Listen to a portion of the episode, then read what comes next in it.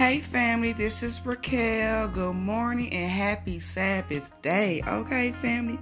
So look, God says He's about to open them doors. Okay, God says He's about to open them doors. Okay, so He took me to Revelations 3 and 8. Okay, and it reads, I know thy works.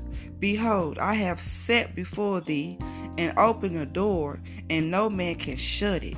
For thou hast a little strength, and hast kept my word, and hast not denied my name. Amen, Father. God is about to open them doors, okay? Okay, family? Because God has a definite plan for your life, okay? He wants you to be successful. He wants you to prosper. He wants you to bloom wherever He plants you, family, okay? So instead of you worrying if it's right or wrong, okay? God says it's His turn to open that door for you, okay? Okay? God wants you to rest easy, okay? Because He's about to guide you. And He is not going to let you go or fall down into the the, the traps of the enemy, okay? Okay? Okay?